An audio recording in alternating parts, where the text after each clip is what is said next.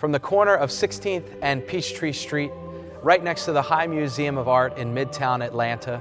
Welcome to the First Presbyterian Church.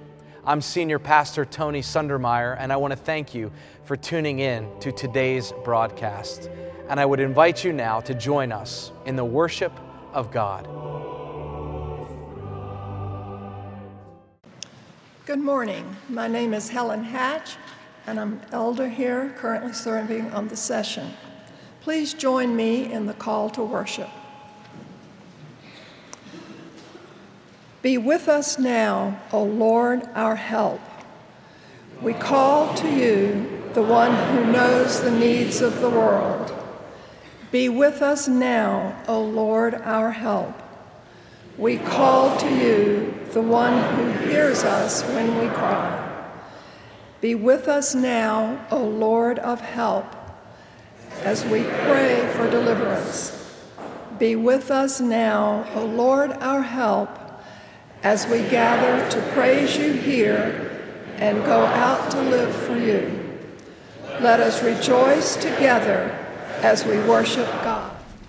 Friends, our scripture lesson this morning is Psalm 22 which can be found on page 473 of your Pew Bibles.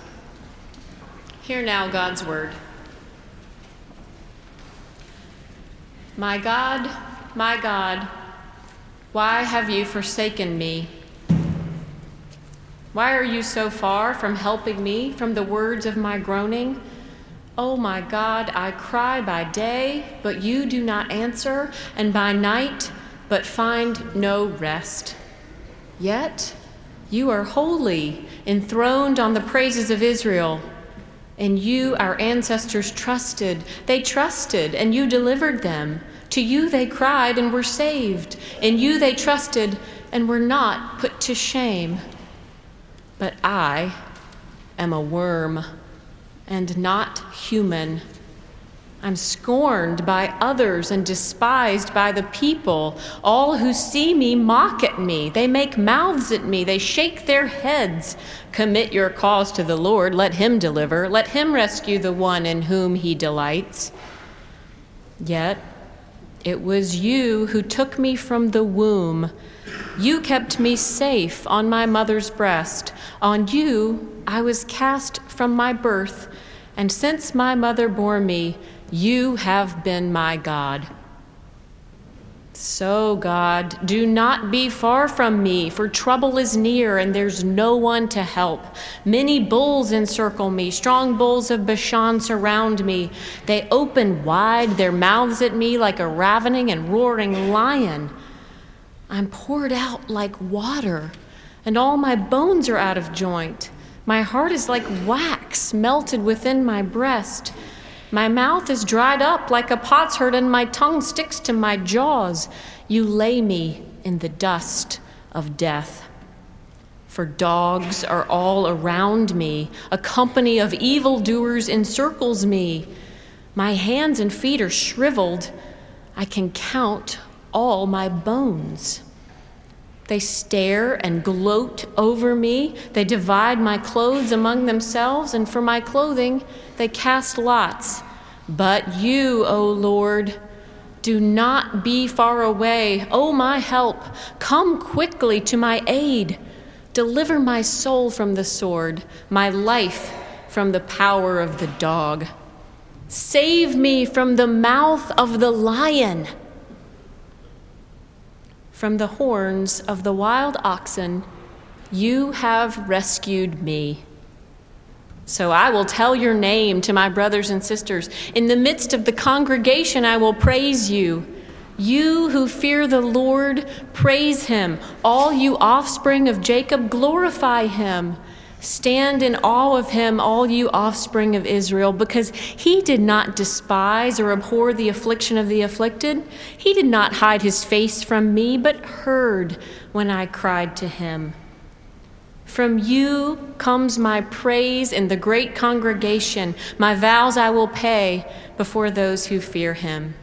The poor, shall eat and be satisfied. Those who seek him shall praise the Lord. May your hearts live forever. All the ends of the earth shall remember and turn to the Lord, and all the families of the nations shall worship before him. For dominion belongs to the Lord, and he rules over the nations.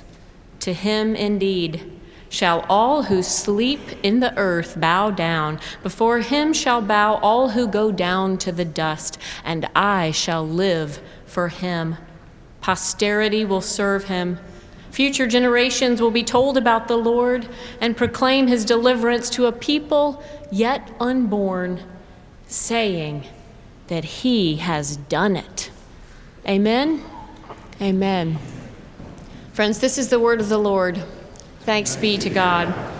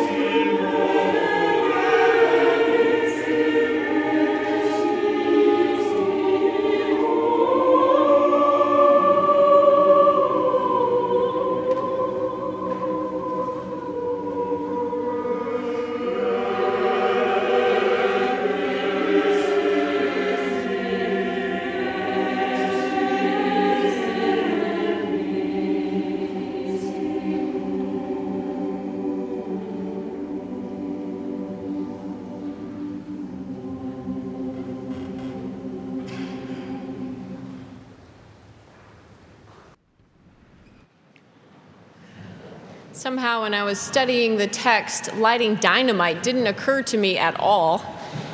So it's not in the sermon, but it's a good thing to think about as we go into our week. Let us pray together. Lord, let your text speak to us in new ways today, that we might go from this place different from the people we were when we came, transformed in our worship. Amen. One of our Sunday school classes, the Berean class, has planned their entire year of classes around the theme, the power of the story. I'm teaching that class today and next week. That's not a plug. And our conversation is about the themes that appear over and over again in stories that draw us in. In that class, we're talking about the moments in the story that resonate with us. You've had them, I bet. The moments when you're reading and you find yourself smiling or shaking your head because you've had that same experience or that story says exactly what you thought or just what you felt. It draws us in because, in a way, it's our story too. So far, our Wrestling with God sermon series has taken us into the stories of Jacob, Job, Paul, Euodia and Syntyche, Peter, and even Jesus.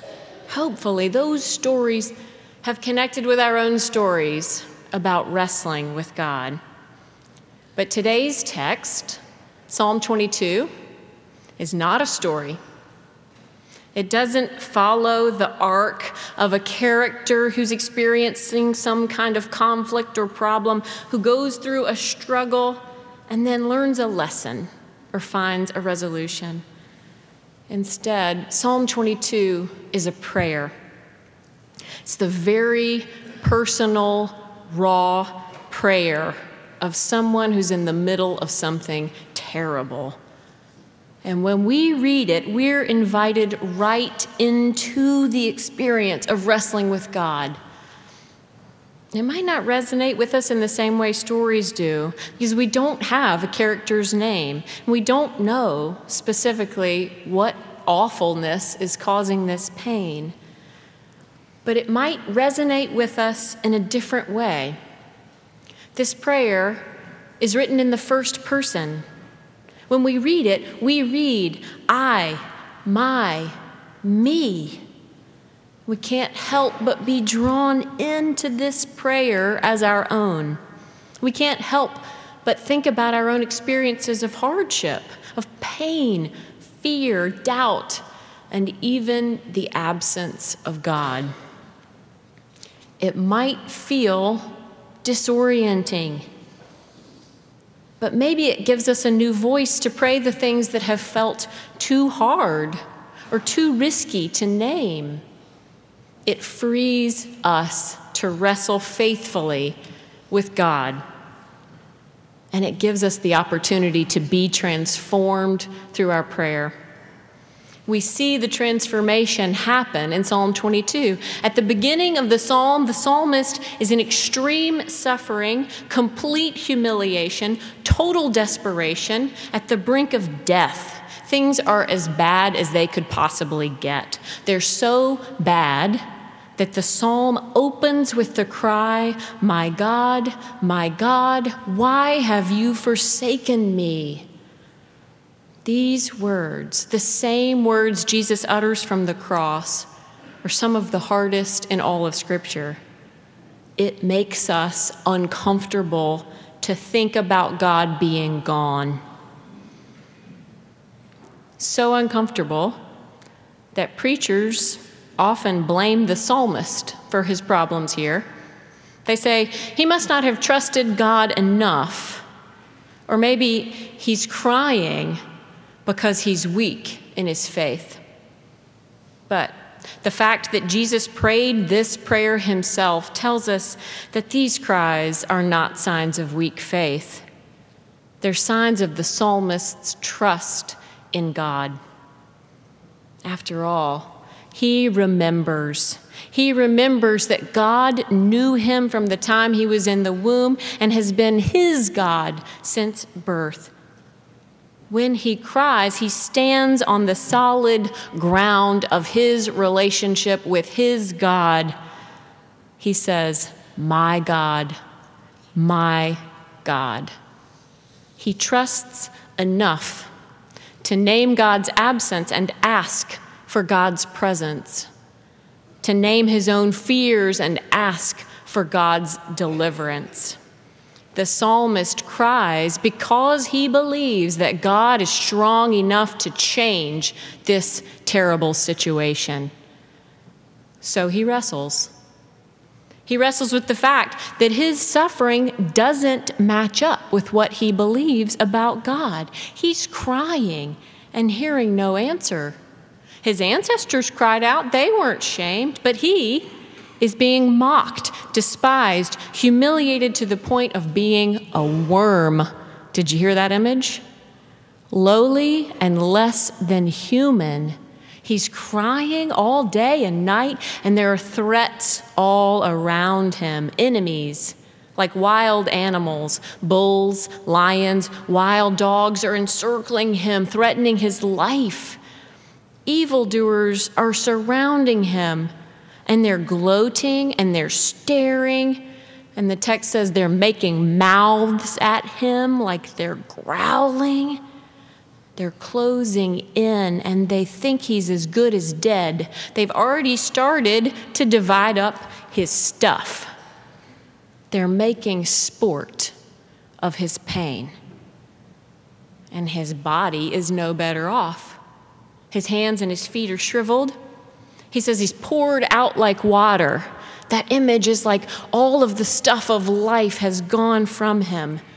He's broken. His bones are out of joint. His heart is giving way. It's melting like wax. His mouth is dry. It goes on and on. This is a terrible situation. His tongue is stuck. He feels like he's in the dust of death, like he might as well be dead.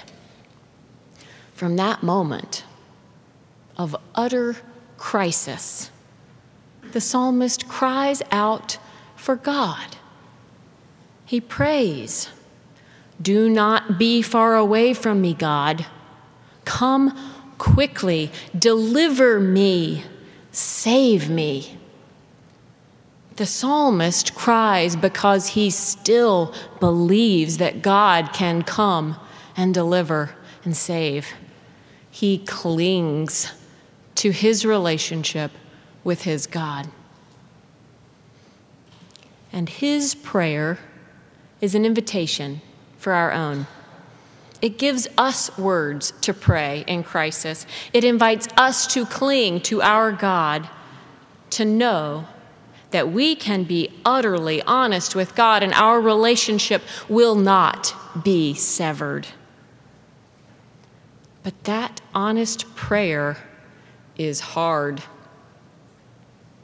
How often do we try to make our conversation with God sound a particular way? How often do we not say what we're really thinking or even what we really need because we're worried that God might not like it?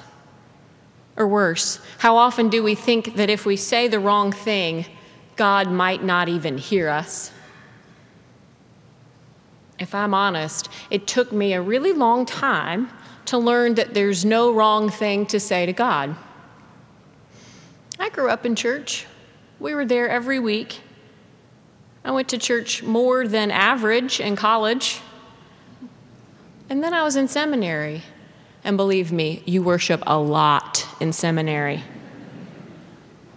And all through that time, without really knowing it, I prayed as if my prayers were something I had to get right. I see some people nodding.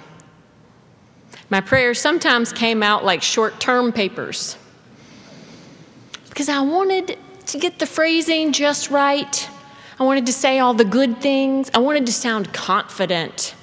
I wanted to use all the best imagery. I wanted God to like my prayer. I wanted to be good at praying, which is not really its point, is it? Or sometimes my prayers sounded like the first day of an internship. Thank you so much for having me here in this wonderful place. I don't have anything to complain about. I'm just so glad to be here. I won't bother you with my questions. I'll work my very hardest and do my best at everything you ask me to do. And again, I'm so grateful for this opportunity. And maybe if I do a really good job, would you be willing to write me a letter of recommendation? Amen. There's a lot of goodness in there. I'm not knocking gratitude and humility.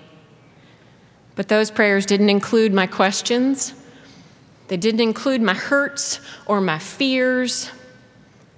They didn't say, God, I know that you have known me since you formed me in my mother's womb, and that I can trust your love and our relationship enough to ask you for what I need, to tell you that I'm not sure how to follow you, to tell you how afraid I am, to groan about the things that just are not right in your world, to tell you that I feel isolated, that I feel guilty for wondering where you are, and that I don't think anyone else feels this way. To tell you that my pain is real and I just can't find you in the midst of it. Psalm 22 reminds us that we can call out to God in our doubt, in our pain, in our fear. There is power in that kind of honest prayer. We see it in the psalm. There's a turn in the middle, At the pitch of the psalmist's cry, something changes. And this person who has been in the depths of abandonment suddenly shouts praise to God. He's so transformed that he can't stop praising. He praises God in the congregation, to the offspring of Jacob, to the afflicted, to the poor, to the ends of the earth, even to the dead, even to the yet unborn. This person who was utterly alone and at the brink of death is suddenly connected to everyone in the world in praise. We need that kind of transformation too. We need to be different people when we leave here because we've prayed honestly and worshiped faithfully. We need to be moved from lament to joyful praise, from painful isolation to communion with God and each other. After all, in Lent, we journey through our darkest paths in order to be transformed into Easter people Jesus himself cried to God the words of this psalm as he hung on a cross My God, my God, why have you forsaken me? And that death was not the end, but was transformed into life eternal for us. We need to confess again and again that our Lord transformed humiliation into glory, death into life. Psalm 24 invites us to cry out God, there's violence all around us.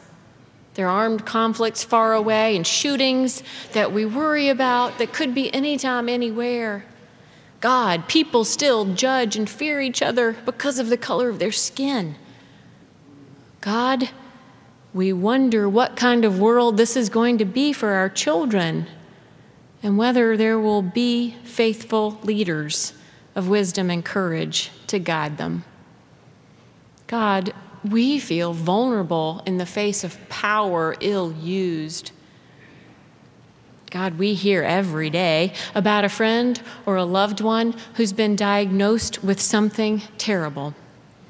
We feel helpless when our bodies are wasted by disease and its treatment. God, there are families suffering, relationships unraveling all around us. God, we're plagued with insecurity about whether we're good enough as people as parents, as friends, as neighbors, as your followers. God, the gap between the haves and the have nots in your world grows wider. So many of your children are going without. God, when we think about our sin, we wonder whether we're testing the limits of your love. We feel like we're not worthy to call ourselves Christians. We're afraid to come to you. God, we see the state of your world and we long to see you in the midst of it. We cry out to you, God, with our questions, our fears, and our pain. We join with the voices of all who suffer, even with Christ Himself, the one who suffered and was transformed for us. We pray. Lord, come, deliver, save. Amen.